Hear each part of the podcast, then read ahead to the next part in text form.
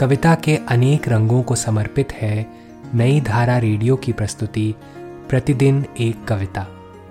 कीजिए अपने हर दिन की शुरुआत एक कविता के साथ। आज की कविता है हिदायतें। इसे लिखा है बाबुशाह कोली ने। आइए सुनते हैं यह कविता मेरी, यानी कार्तिकेय खेतरपाल की आवाज़ में। उस आदमी से सहानुभूति रखना, जो खराब कविताएँ लिखता है। कविता हर हाल में जिजीविशा का प्रतीक है। इसे तुम इस तरह सोचना कि इस खतरनाक समय में कम से कम वह जीना तो चाहता है।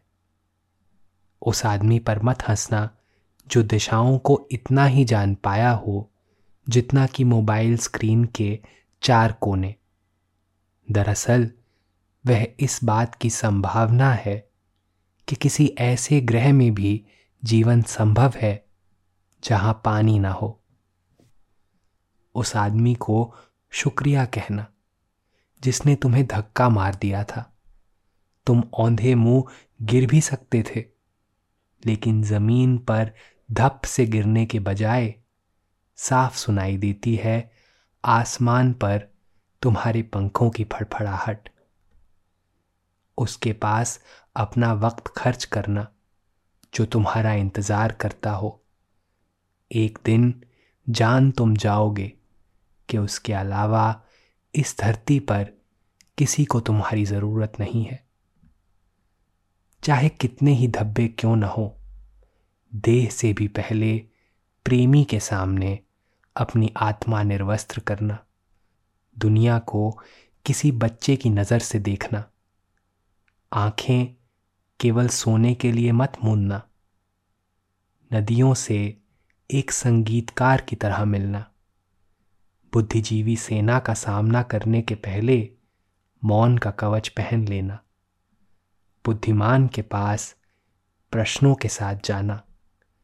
बुद्धू के पास प्यार लेकर जाना।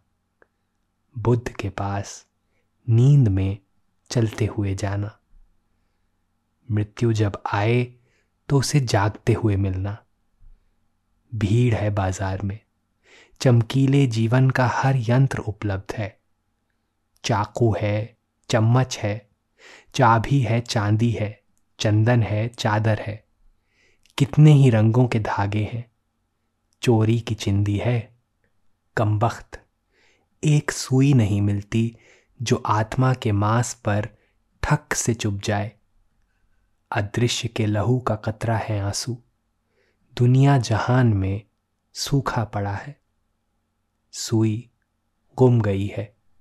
सो आखिरी हिदायत, कोठरी में गुमी सुई को बाज़ार में मत ढूंढना। आज की कविता को आप पॉडकास्ट के शो नोट्स में पढ़ सकते हैं।